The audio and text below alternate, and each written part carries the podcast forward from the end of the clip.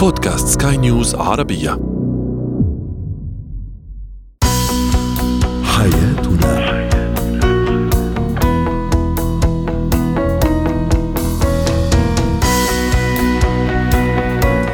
مستمعينا الكرام أهلا بكم. معنا إلى حياتنا. فضاؤكم اليومي الذي يعنى بشؤون الأسرة وباقي الشؤون الحياتية الأخرى والذي يمكنكم الاستماع إليها عبر منصة سكاي نيوز عربية dot com slash podcast وباقي منصات سكاي نيوز العربية الأخرى.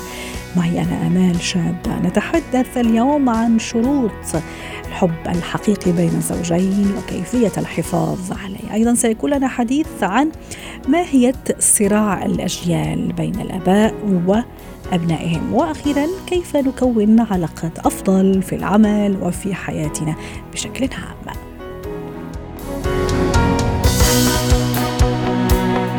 هو وهي.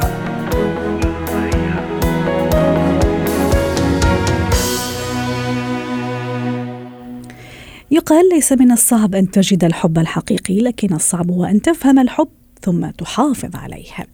ما هي شروط الحب الحقيقي بين الزوجين؟ هل هي فعلا موجودة وكيف نحافظ عليها؟ للحديث عن هذا الموضوع ينضم إلينا عبر الهاتف من جدة دكتور هاني الغامدي المحلل النفسي والمستشار الأسري والتربوي يسعد أوقاتك دكتور هاني. الحب هو شعور فطري وطبيعي وعفوي، إذا ما الحاجة لأن نفهم الحب دكتور هاني بين الزوجين؟ طيب بسم الله والصلاة والسلام على رسول الله حب إيه اللي أنت جاي تقول عليه يا أمال المواضيع هذه للأسف إنه البعض يعتقد بإنه المشاعر تحتاج إلى فريمز إلى فريمات إلى أطر أو أو آه مجموعة من الإطارات عشان أنا أحدد إنه أنا أمشي في هذا الأمر. هو على سبيل المثال اليوم موضوعنا عن الحب. الحب يجب أن يكون مؤطر بواحد اثنين ثلاثة. نعم. الحب أساس قاعدته هي الاحترام. الحب أساس قاعدته أن لا يكون مشروط يا أمال. بمعنى من من المعيب حقيقة أن نشوه الحب. يعني خلينا نعكس الآية اليوم ونقول مدمرات الحب أو المحلحلات للحب. من أهم الأمور المثممة للحب هو عدم وجود الاحترام بين الطرفين سواء كان حب ما بين رجل وزوج وزوجة صديق وصديقة عفوا صديق وصديق أو صديقة وصديقة. الاحترام أمر أساسي وقاعدة واجبة. ان تتم من خلال وجود أي علاقة بين بشر وبشر بين إنسان وإنسان. هذا رقم واحد. رقم اثنين ألا يكون الحب مشروط؟ خلينا نرجع للمعنى أو الأمر اللي إحنا بنتكلم عنه اليوم اللي هو الحب في بيت الزوجية على سبيل المثال. من المعيب جدا أن يكون الحب مشروط. بمعنى أنا أحبك ولازم تكون موجود معي 24 ساعة. أنا أحبك وما تتحركي إلا بأمري. أنا أحبك وما تروح تبعد عني أو عندي أمور معينة. أحتاج إنه أنا إذا توفرت أنا حبي يزداد وإذا نقصت حبي سينقص معها. بمعنى إذا ما اشتريت لي أمر معين أو إذا ما سفرتنا أو إذا ما رحت وجبتنا أو إذا ما خليتني أعمل شيء معين فحبي سينقص بالنسبة لي داخل صدري تجاهك. هذه أمور خطيرة جدا وتدلل على أن هذا الحب هو حب مشروط. بمعنى دلعتني أحبك. ما دلعتني أنا لا اراديا. سأعود إلى ما كنت عليه بانه أنا بتحبحب فيك لو جاز التعبير وإنه هو أصلا ما في حب. إنما العملية كلها عملية إنه المو المواصفات اللي أنت موجود عليها هي اللي بتحببني فيك. إذا اختلت هذه المواصفات اتلخبطت عندي نسب الحب داخل صدري. جميل. إذا تحدثنا عن أن الحب الحقيقي في بيت الزوجية هو ذلك الحب الذي يكون غير مشروط. أيضا الاحترام أساس أو يعني قاعدة ضرورية جدا حتى نبني عليها هذا الحب في بيت الزوجية. أيضا دكتور هاني ما رأيك في أو هل صحيح أنه أنا لما أحب الشريك أو الشريك يحب شريكته أنه لا يحاول أنه يغيرها أو تغيره بما يقبل فيه أو فيها كما هو؟ أحسنتي. جميل جدا هذا المدخل. الإشكالية يا أمال بارك الله فيك والكلام لكل من يسمعنا اليوم من الجنسين رجال ونساء بانه أنا من حبي لها أبغاها تتوصف وتتلون كما أنا أشتهي أن أرى فيها بعض الأمور واحد اثنين ثلاثة والعكس صحيح. هذه إشكالية كبيرة يا أحبتي. هذه إشكالية خطيرة وليست كبيرة.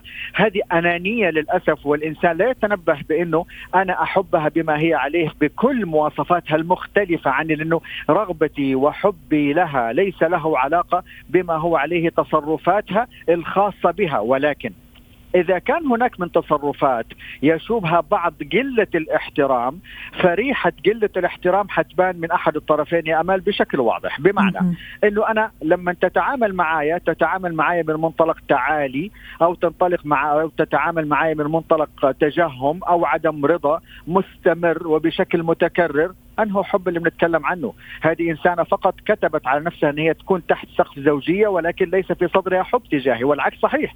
حينما أريدها أن تتلون بما أنا أريدها أن تكون عليه معناته أنه أنا ما بحب كينونتها أنا بحب تعديلي فيها. وبالطريقة اللي أنا أبغاها وإذا ما تلونت على طريقتي أروح أبحث عن غيرها. وهذا للأسف يلي بيحصل عند بعض الرجال بكل أسف وهذا أمر واقع وحاصل إنه إذا ما انصاعت إلى اوامره الغير منطقية وتلويناته الغير مناسبة أن أن تسبق على هذه الشخصية اللي شخصيه الزوجة فيروح يبحث عن واحدة ترتضي ما قد يقبله هو أو يرتضيه لنفسه. وبالتالي حيصطدم للمعلومية وهذا نصيحة لأبو الشباب اللي بيسمعنا اليوم حتصطدم بإنه الطرف الثاني أو الثالث أو العاشر. يلي تبغى تعيد تلوينه بما أنت تريده أن يكون للمعلومية ستخسر الجولات لا يقينا. ليش؟ لأنه في الآخر كل إنسان جميل بما هو عليه وأحب بما هو عليه مما لا يكون هناك بون بعيد في اختلافات الشخصية. وبالعباطة كده نبغاهم يتزوجوا على بعض وبالعباطة نبغى حياتهم تكون سعيدة لا معليش.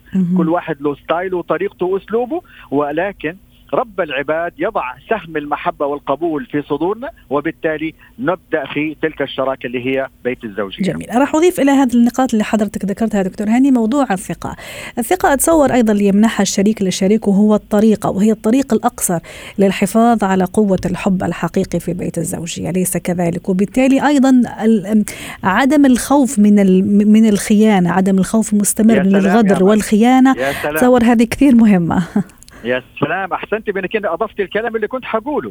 إشكاليتنا بإنه أنا عايش مع واحدة لما تشوفني أمسك الجوال أنت إيش وراك؟ إيش عندك؟ ليه مسؤول عني؟ إيش في عندك في الجوال؟ إيش في يا أختي يا زوجتي؟ أنا الأمر ما له علاقة بإنه أنا كل ما أمسك جوال معناته ورايا مصيبة. والعكس صحيح والأشكل والأكثر للأسف بيحصل من قبل الرجال تجاه النساء. لأنه بعض الرجال يا أمال بكل أسف يعتقد بأنه هذه المرأة لا تمتلك القوامه العقلية يلي ممكن إنها تحمي نفسها بها وهذه أكبر خيبة حاصلة في ذهنية بعض الرجال.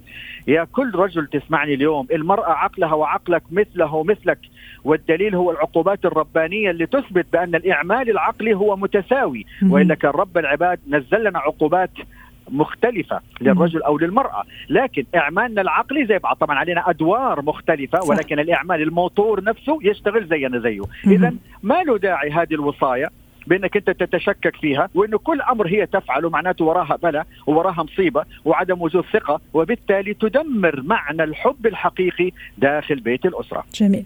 ألا تعتقد أيضا دكتور هاني انه المرونة أيضا شرط أساسي وضروري في كينونة الحب داخل بيت الزوجية؟ أحسنتي طبعا والمرونة وال وال والتغافل موجود حتى في الدين يا أمال بارك الله فيك. إنه عندنا باب التغافل في الدين. أنا مش كل أمر تغافل يعني أعديها يعني في, في بعض الزملاء عم يتسالوا إيش يعني التغافل؟ نعم. صحيح التغافل هو إني أعديها بارك الله فيك. إنه بلاش نقعد لبعض كل واحد قاعد للثاني كل تصرف له معنى حسب أهوائي أنا. وكل تصرف منها يساوي إنها تبغى تستفز تبغى تستفزني وهي تقصد تغيظني. يعني أصبحنا ما شاء الله علينا نقرأ قلوب من هم أمامنا حتى من أقرب الناس لنا. ليش؟ لأنه عندنا سوء وتلوث للنوايا اللي داخل ذهنياتنا تجاه الآخرين. وبالتالي أنت لو كحيتي أقول هي تبغى تزعجني. أنت لو قلتي مش عارفينها هي قصدها كده. الله يعينك على حياتك. أنت من قد جنى على نفسك وحتعيش في هذا العذاب في مطاردة ما هو ليس موجود وبالتالي ستدمر معنى الحب الحقيقي داخل بيت الأسرة. طيب دكتور هاني أكيد الحب الحقيقي هو حب أفعال وليس أقوال أكيد راح تشاطرني رأي وأكيد في شريحة كبيرة راح تشاطرنا الرأي. كيف أنا أعبر عن هذا الحب الحقيقي. احسنتي كلمة أحبك وأحبك كل صباح وكل مساء وأحبك وأحبك وحتى لما نخلص المكالمة I love you you love الكلام ده كله كلام بطيخي بالنسبة لي أنا. كلام لا, لا يعني شيء. لأنه I love you you love me والكلمتين اللي بنقولها هدول قد يكون وراها تصرفات زي ما أنت تفضلتي قد تسيء إلى معنى الحب. بمعنى مم. الخروج عن النص الخيانة الأمور اللي عدم وجود اهتمام عدم وجود حب حقيقي داخل أحد الصدرين الزوج أو الزوجة. اذا الكلمات يا أختي ويا بنتي اللي تبغي تسمعيه من الرجل لا بأس. حلو. نحب نسمع كلنا رجل وامرأة نسمع كلمات الإطراء والحب من الطرفين. ولكن لا تعولي أو لا تعول على إنه كلمة أحبك وأحبك صباح ومساء هي المقياس، المقياس زي ما تفضلتي يا أختي بارك الله فيك يا أمال اللي هو التصرفات، إيش هي التصرفات؟ رقم واحد زي ما قلنا القاعدة الأولى الاحترام والتقدير وإنه هذه كينونة على رأسي وإنه ليس لي وصايا عليها. بأنها أقل مني فهما أو إنه ينضحك عليها وبالتالي أنا مراقب لها وأنا أدير حياتها وأدير تصرفاتها وأدير كل أعمالها العقلي. رقم ثلاثة بأنه في الآخر نحسن النية والمرونة اللي زي ما اللي أنت تفضلتي بيها بأنه نتجاوز ونتغافل عن كثير من الأمور اللي تحصل ولا ولا نعتبرها بأنه بتعمل كده ضربا في الحب يلي حاصل ما بيني وبينها ولأني أنا أحبها فهي بذلني بحبي لها. وهناك بعض القضايا اللي جاتني بانه الرجل يعتقد بأنه هي هو مذلول أو عنده إذلال من قبل هذه المرأة أنا أحبها، طب أنت تحبها يا أخي ليش مترجم كل تصرفاتها إنها ضد حبك لها؟ أنت من عندك إشكالية في عقلك وتشككت في هكذا نوع نظيف من الحب وبالتالي تعتقد أن هناك أمر ما نعم. خلف كل تصرف يتصرف الطرف الثاني. دكتور هاني الغامدي المحلل النفسي والمستشار الأسري والتربوي ساعتنا اليوم بهذه المشاركة، شكرا لك كنت معنا من جدة.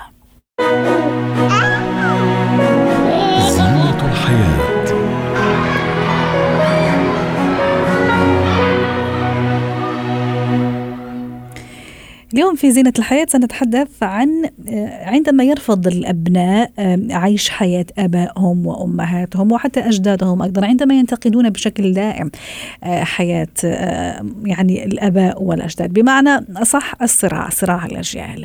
للحديث عن هذا الموضوع تنضم إلينا عبر الهاتف دكتورة فادية دعاس الخبيرة التربوية. سعد أوقاتك أستاذة فادية. دعيني أستعرض بعض التعليقات في سيف يقول الصبر هو مفتاح الفرج بين قوسين. لهذا النوع من المشاكل. آه، أحمد يقول حرمانهم من كل شيء. آه، ربما حتى أشهر حرمانهم من الأكل. هذه صعبة كثير أتصور دكتورة فادية آه، كيف أتصرف؟ أو في البداية هل عادي يعني هذا الفجوة أو الفجوة أو الهوة اللي نراها الآن بين الآباء والأبناء في طريقة العيش في طريقة التصرف وما إلى ذلك؟ المعاداة واللي ما ذكر قبل شوي بيزيد هذه الفجوة. حرمهم من الأكل قالها يعني في بعض في التعليق يعني. أبسط الحقوق للطفل أو للإنسان الأكل طبعا هذا أبسط الحقوق. فانك تحرمهم من هذه الأشياء بتزيد هذه الفجوة. أنت اولا اسأل نفسك في زمنك لما كنت طفل زيهم ما كنت تتصرف إنك ترفض ترفض أشياء كثيرة من هذا المجتمع مثلا؟ لأنه هذا هذا بالانتقال. هلا أنا أنتمي لمجتمع وأحب هذا المكان وأحب هذه العائله وأحب أعمل نفس الطقوس والعادات الاجتماعية. تبدأ من العائله نفسها من الوالدين نفسهم. إذا أنا بحببه عم بحكي عن أشياء حلوة وبتبين بعيوني وأنا عم بحكي إنه قديش والله أنا مجتمعي أو أنا عائلتي أو أنا وطني أو أو عزيز علي وأعمل له عمل وسوى وكذا وذكرياتنا والأشياء الحلوة هذا كله بيغرز الحب حتى لو المبطن يعني مش ظاهر حاليا في قلب الطفل أو في قلب الإنسان. دكتورة فادي وكاني افهم من كلامك إنه أنا كأم وأب آه، لازم يعني أتفهم وأتقبل يعني هذا ما بدي أقول رفض لكن هذا تحفظ شوية من قبل الأبناء على أشياء معينة موجودة في البيت تمام. كطريقة عيش، لبس، تمام. آه، تصرف وما إلى ذلك، لكن في نفس الوقت أكيد في أشياء رائعة جدا يعني الآباء والأجداد والأجيال نعم. السابقة عاشوها وفي في قيم كبيرة طبعا في في, في هذا الفترات السابقة لازم وأحرص على أني أنقلها لأولادي. تماما تماما مليون مليون بالمية تماما كلامك صحيح. م. أنا أنا لازم أعطي الصورة الحلوة. يعني عادة هم عم بيشوفونا هلا متأففين من العيشة. م. أو من من من. فطبعا هذا حينغرس فيهم. إذا أنتم حاسين بضيق العيش أنا بدي أنطلق لمكان أوسع. فما تخلوني تخلوني أكرر أنتم شو عم تعملوا. أو أنتمي لهذا المكان. تمام؟ هلا إحنا في في عصر العولمة وربوا أطفالكم وأبنائكم لزمن غير زمانكم. يعني ما فيك تحشريه وتقولي له لا هذا هو ال traditional way هاي الطريقة التقليدية. طب ما أنا بتقولي لي كمان أكون عالمي أو عولمي. كيف بدك أتقيد؟ سو so, لا لازم نتفهمهم لازم نتقبل لازم نتناقش إنه أنت ليه مش عاجبك هذا الشيء؟ أو كيف ممكن سوا نوصل لشيء أحسن دكتورة فادية المقارنات اللي اللي يعملوها بعض الآباء مثلا هل تزعج في هذا الموضوع أو هل تساهم فعلا إنه اللي هو تزيد تتسع؟ بمعنى لما أقارن أنا أقول والله في أيامنا كنا كذا وكذا وفي على وقتنا كانوا أحسن من وقتكم. هل هذا راح يخلي أيضا يكون عنده رد فعل أو مقاومة للولد أو للمراهق تحديدا؟ لأنه عادة هم اللي يكون عندهم هذا النوع من المقاومة. طبعا طبعا. أنت لما بتحكي بتحكي بطريقة استقلال أو بتقللي من هو هلأ شو عايش أو هو كيف عم بيتصرف أكيد. هذه هويته. هو عم بدور على هويته كمان. بيحب يكون ينتمي إلى مكان كله فخر مش إنه أنا لا أنتمي لهذا المكان. أنت لما بتقول له والله زماننا كان أحسن من زمانكم طيب أوكي بس إحنا زماننا له صفات أخرى. م. وبكرة أنا بس أكبر رح أحكي لأولادي نفس الكلام. صح. وإحنا كسيدات أختي آمال بتحس كثير إنه مرات كثير إحنا بنكون حتى في تربية أهلنا رافضين شغلات معينة وعلى كبر بنكررها بلا وعي. بلا وعي. يعني مثلا أنت طريقة معينة الأم آه، كانت تتعامل فيها معك في حالة معينة تقول أنا مستحيل أعمل هيك هذا مش يعني هذا مش من اللي أنا عم بفكر فيه اعمل مع أولادي. لكن فجأة بيطلع منك هذا من الباطن وتتحرك. لأنه ورث فيكي. سو so, هذا مجتمعهم هذا زمنهم فلازم يكون طب أعطيكي مثال بسيط جدا. هلا بالتكنولوجيا والتعليم آه هذا اللي كنت راح أحكيه دكتورة فدية. فعلا في التكنولوجيا يعني ما شاء الله عليهم يعني هم كثير كثير يعني بيعرفوا كل الخبايا كل الأسرار كل الأشياء وأكيد التكنولوجيا عندها جانب مشرق وإيجابي جدا. فهذه نقطة أيضا لازم أستفيد منها وبالعكس ممكن أنا أتعلم منهم أيضا في هذا في هذا المجال. مليون بالمية. انت بس أعطيهم المبادئ في السن الصغير مبادئ معينة احترام للوقت احترام للآخر ما تاذي وانطلق. انت بتراقبيهم من بعد وتعلمي معهم كما ذكرتي. يعني مو شرط إنه أكون copy paste من زمنك عشان تكوني راضية عني. لأنه أنا الدنيا كلها وأنا ما حكون راضية عن نفسي إذا أنا كررت فقط الأزمان اللي قبل. في تطور فلازم في تطور. بس طريقة الاحترام في عرض هذا التطور والتقبل من الآخر تقبل من الوالدين هو هذا اللي لازم نناقش فيه مع الأطفال. جميل. أو مع الأبناء. ورسالتنا دكتورة فادية للأباء والأمهات ممكن يسمعونا وحتى الأولاد يعني المراهقين والشباب اللي فعلا حاسين إنه عندهم هذا الفجوة وهذا الهوه اللي, اللي بينهم وبين أبائهم والعكس تمام. صحيح. يعني ما الذي يمكن أن تكون رسالتنا في الختام؟ الاختلاف والخلاف لا يفسد لا يفسد الود قضية. وكذلك اختلافنا في كيفية العيش في الحياة ما بفسد لنا الهوية. مم. أنا ابنكم أنا ابن هذا المجتمع لكن هذا المجتمع متطور. عليك بالصبر زي ما قال sorry المستمع الأول في التعليق. عليكم بالصبر. الصبر وطولة البال. والاطلاع أيضا دكتورة فادية على الجديد بالصبر. على الجديد اللي ممكن المناهج التربوية الطرق التربوية في أشياء أكيد تتطور. تكونوا updated مع أولادكم فعليا تتطوروا مع أطفالكم هذا أهم شيء أو أولادكم. جميل. شكرا لك دكتورة فادية دعاسه الخبيره التربويه كنت معنا عبر الهاتف. مهارات حياة.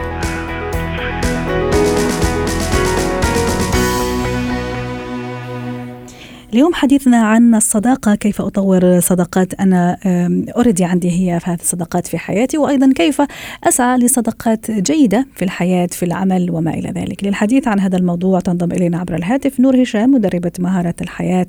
يسعد أوقاتك أستاذة نور. أكيد الصداقة شيء مهم جدا في حياتنا. الأصدقاء آه، يعني عندهم معنى كبير وعندهم مكانة كبيرة آه، عندنا. أنا آه، يعني عندي صداقات معينة لكن حابة أطورها للأفضل أو ممكن أب ابحث على صداقات جديدة وتكون مميزة. في خطوات معينة أتبعها أستاذة نور حتى في النهاية؟ يعني أصل إلى صداقات فعلا متميزة ومميزة. آه، يسعد أوقاتك وأوقات جميع المستمعين. آه مثل ما قلتي نحن آه آه نعتبر اجتماعيين بطبعنا وجود الصداقات في حياتنا أمر جدا مهم. معايير الصداقة فعليا تختلف من شخص لآخر فبعضهم بيشوف إنه المعيار الأكبر اللي لازم يكون في الصداقة هو الاهتمام. يعني لو كان في اهتمام هذا بيدل على نجاح الصداقة. البعض الآخر بيشوف المدة الزمنية لعلاقته بشخص معين كصديق. البعض الآخر بيشوف المواقف هي اللي بتحدد قد إيه هاي الصداقة ناجحة. ناس ثانية بتشوف الاحترام المتبادل هو اللي يوصلني لعلاقه ناجحة بالصداقة. ولكن خلينا نتكلم عن الخطوات سواء عنا أصدق كان في بحياتنا أصدقاء مقربين أو إحنا حابين نكون صداقات جديدة في شو اللي لازم إننا نتبعه؟ الأمر الأول واللي كثير مهم هو إني أنا أو أبادل أو أخلي الطرف الآخر أو الصديق أو الزميل اللي أمامي يشعر بإهتمامي له هذا الاهتمام قد يكون آه، آه، إني أعرفه بقد إيه هو له قيمة آه، في عندي قد إيه هو متميز عن بقية العلاقات اللي اللي مع الأشخاص الآخرين. أحاول أفهمه إنه هو فعلا مهم بالنسبة لي. النقطة الثانية مهم أستاذة نور بالاستماع إليه مثلا بالتعرف على مشاكله مثلا أكيد وهذا اللي رح نحكيه بالخطوات آه، الثانية. ولكن أحيانا موضوع الاهتمام أنت ممكن بس تقول له أنت مهم بالنسبة لي هاي رح تعني له كثير. النقطة الثانية هي موضوع العطاء. والعطاء عادة مربوط عندنا بالعطاء الملموس الهدايا. إني أنا أقدم له هدية فبالتالي هو صديقي ولكن فعليا مفهوم العطاء كثير أوسع. بيشمل كثير أمور معنوية وعاطفية منها إنك أنت تتبسم آه، بوجهه. آه، تجامله بكلام لطيف تقدم له تشجيع أو دعم لو عنده خلينا نقول مناسبة معينة أو امتحان أو يقدم على عمل جديد. فدائما يكون في نوع من العطاء سواء ملموس أو سواء آه، معنوي. يكون في إخلاص ووفاء بمعنى أنه أنا لو في حدا تكلم عنه بظهره أنا أدافع آه، عنه. لو كان طبعا هو على على صح. أذكر دائما الأشياء الجيدة عنه أمام الآخرين. أكون سعيد لما هو بينجح أو بينجز شيء وأكون فخور بالأمر اللي هو بينجزه وما يكون في بيننا نوع من الغيرة. أخصص له وقت معين. أكيد نحن بيكون عندنا انشغالات وأمور آه، كثير نحن مشغولين فيها ولكن أخصص له وقت ويكون quality time هو الموضوع مش بإني أنا أشوفه كل يوم أو إني أنا أحكي معه كل يوم. أنا ممكن في أصدقاء أنت بتتكلم معهم مرة بالشهر في أصدقاء بتتكلم معهم مرة أو مرتين بالسنة ولكن في بتحس إنه هاي الصداقة مختلفة عن بقية الصداقات. بتحسي أستاذة نور متى ما تحتاجيه أو تحتاجيها بتلاقيه موجود أو موجودة حتى زي ما تفضلتي حضرتك يمكن صار لي شهر أو شهرين ما شفته أو ما شفتها. تماما. يا تماما. فاعطيه quality time مجرد ما أتكلم معه كأني أنا عم بحكي معه آه آه كل يوم. هذا كثير بيخلي الصداقه قوية وبيخليها على المدى الطويل. يعني مثلا في عيد ميلاده أنا أكلمه. لما ياخذ عمل جديد أكلمه. لو اشترى مثلا بيت أو سيارة جديدة يكون نوع من التواصل. فهذا ال quality time بيفرق كثير في نوع الصداقة. طبعا كثير مهم في الصداقة يكون في تقدير واحترام بالرغم من الاختلافات اللي بيننا. أكيد ما في اثنين بيكونوا يعني اكزاكتلي مثل بعض. في نوع من الاختلافات. فأنا أحترم هذا الاختلاف أعرفه على لو أنا عندي أمر مختلف اخليه يعرف شو هذا الأمر المختلف أقدر اختلافاته و بالعكس قد يعني أعجب بالاختلاف اللي عنده إذا كان أمر جيد. احسسه إنه أنا متمسك فيه يعني مهما صار مثلا مشكلة أو نوع من الخلاف آه، بيننا أقعد معه أحل هاي المشكلة اللي هو النوع اللي أبين له إنه في رصيد بيني وبينك على المدى الطويل. يعني مش عند أول نزاع أو خلاف أو مشكلة أنا أتخلى عنه أقول هذا الشخص ما بهمني. طبعا لو كان هذا الشخص أنا حابب أكمل علاقه معه. كان نعم. شخص مهم بالنسبة لي دائما أحاول أوجد الروابط المشتركة اللي بيني وبينه. يعني مثلا لو في هواية معينة بيني وبينه مشتركة قد يكون التشارك مثلا أبنائنا في نوع من التشارك بيني وبينهم قد يكون نحن بعمل آه، آه، أو تخصص قريبين فيه من بعض. فأوجد هاي الروابط وأحاول أمارس معاه فيها نشاطات أقضي معاه وقت في هاي الروابط المشتركة لحتى ما يكون في ملل بالعلاقة. آه، دائما يكون في صدق بيني وبين الطرف الآخر. صدق جدا مهم. أكون واضح معاه بالامور اللي أنا ممكن إني أكون أتشاركها معاه ويكون في نوع من آه، العفوية. يعني ما تكون العلاقه فيها جدية.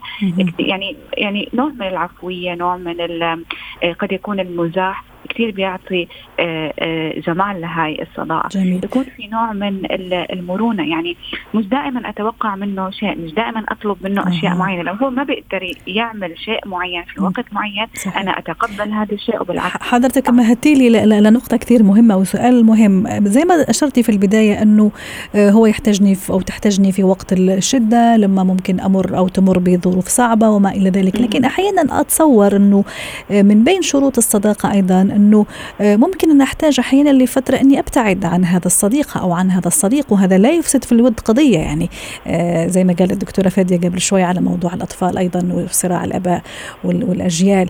عادي إذا أنا ابتعدت أو طلبت سبيس شوي لهذا الصديقه أو لهذا الصديق بالعكس هذا ستعزز هذا هذا الصداقة. ما رأيك أستاذ أكيد وهي النقطة اللي أنا هلا بدي أحكي عنها اللي هي المساحة الشخصية. مم. الخصوصية اللي أعطيها للشخص. اللي أمامي. هو مش مطالب انه هو يشاركني بكل أمور حياته. صح. آه بكل خصوصياته ولا أنا بالمقابل مطالب إني أشاركه بكل خصوصيات حياتي بمعنى لو هو عنده أصدقاء آخرين وحابب إنه يقضي وقت, معهم آه. أنا أحترم هذا الأمر ولا أحاسبه أو أحاسبها مثلا أبداً. ليش طلعت أو ليش طلعتي أو لماذا لم تخبريني مثلا إنك رايحة مع فلان أو مع تماما تماما لو حابب يقضي وقت مع عائلته أنا أحترم هذا صح. الموضوع لو حابب يقضي وقت مع نفسه هو بمفرده حابب ياخذ بريك أو حابب يقعد مع حاله عنده أمور خاصة يعملها أنا أحترم هذا الشخص وبالعكس أنا أعطيه هذا الوقت وأعمل معاه كوميونيكيشن إنه هو بالمقابل راح يبادلني آه، نفس الموضوع لأنه كلياتنا بحاجة أحيانا لمساحة شخصية مع عائلاتنا مع أصدقائنا الآخرين مع آه، امور مع أنفسنا أحيانا أستاذة نور.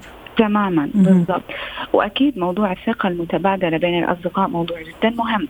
أم آه، أم يعني دائما أنا والثقة تعطى ولي ما تطلب. أنا ما بطلب منه إنه هو يثق فيي. هو اللي بيعطيني هاي الثقة وأنا اللي بعطيه هاي آه الثقة. فإحنا مش موجودين مع بعض فقط من شان المرح ونقضي وقت.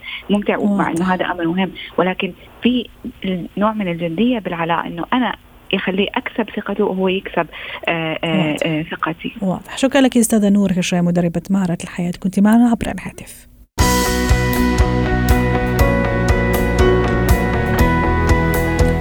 وصلنا لختام حلقة اليوم من حياتنا. شكرا لكم والى اللقاء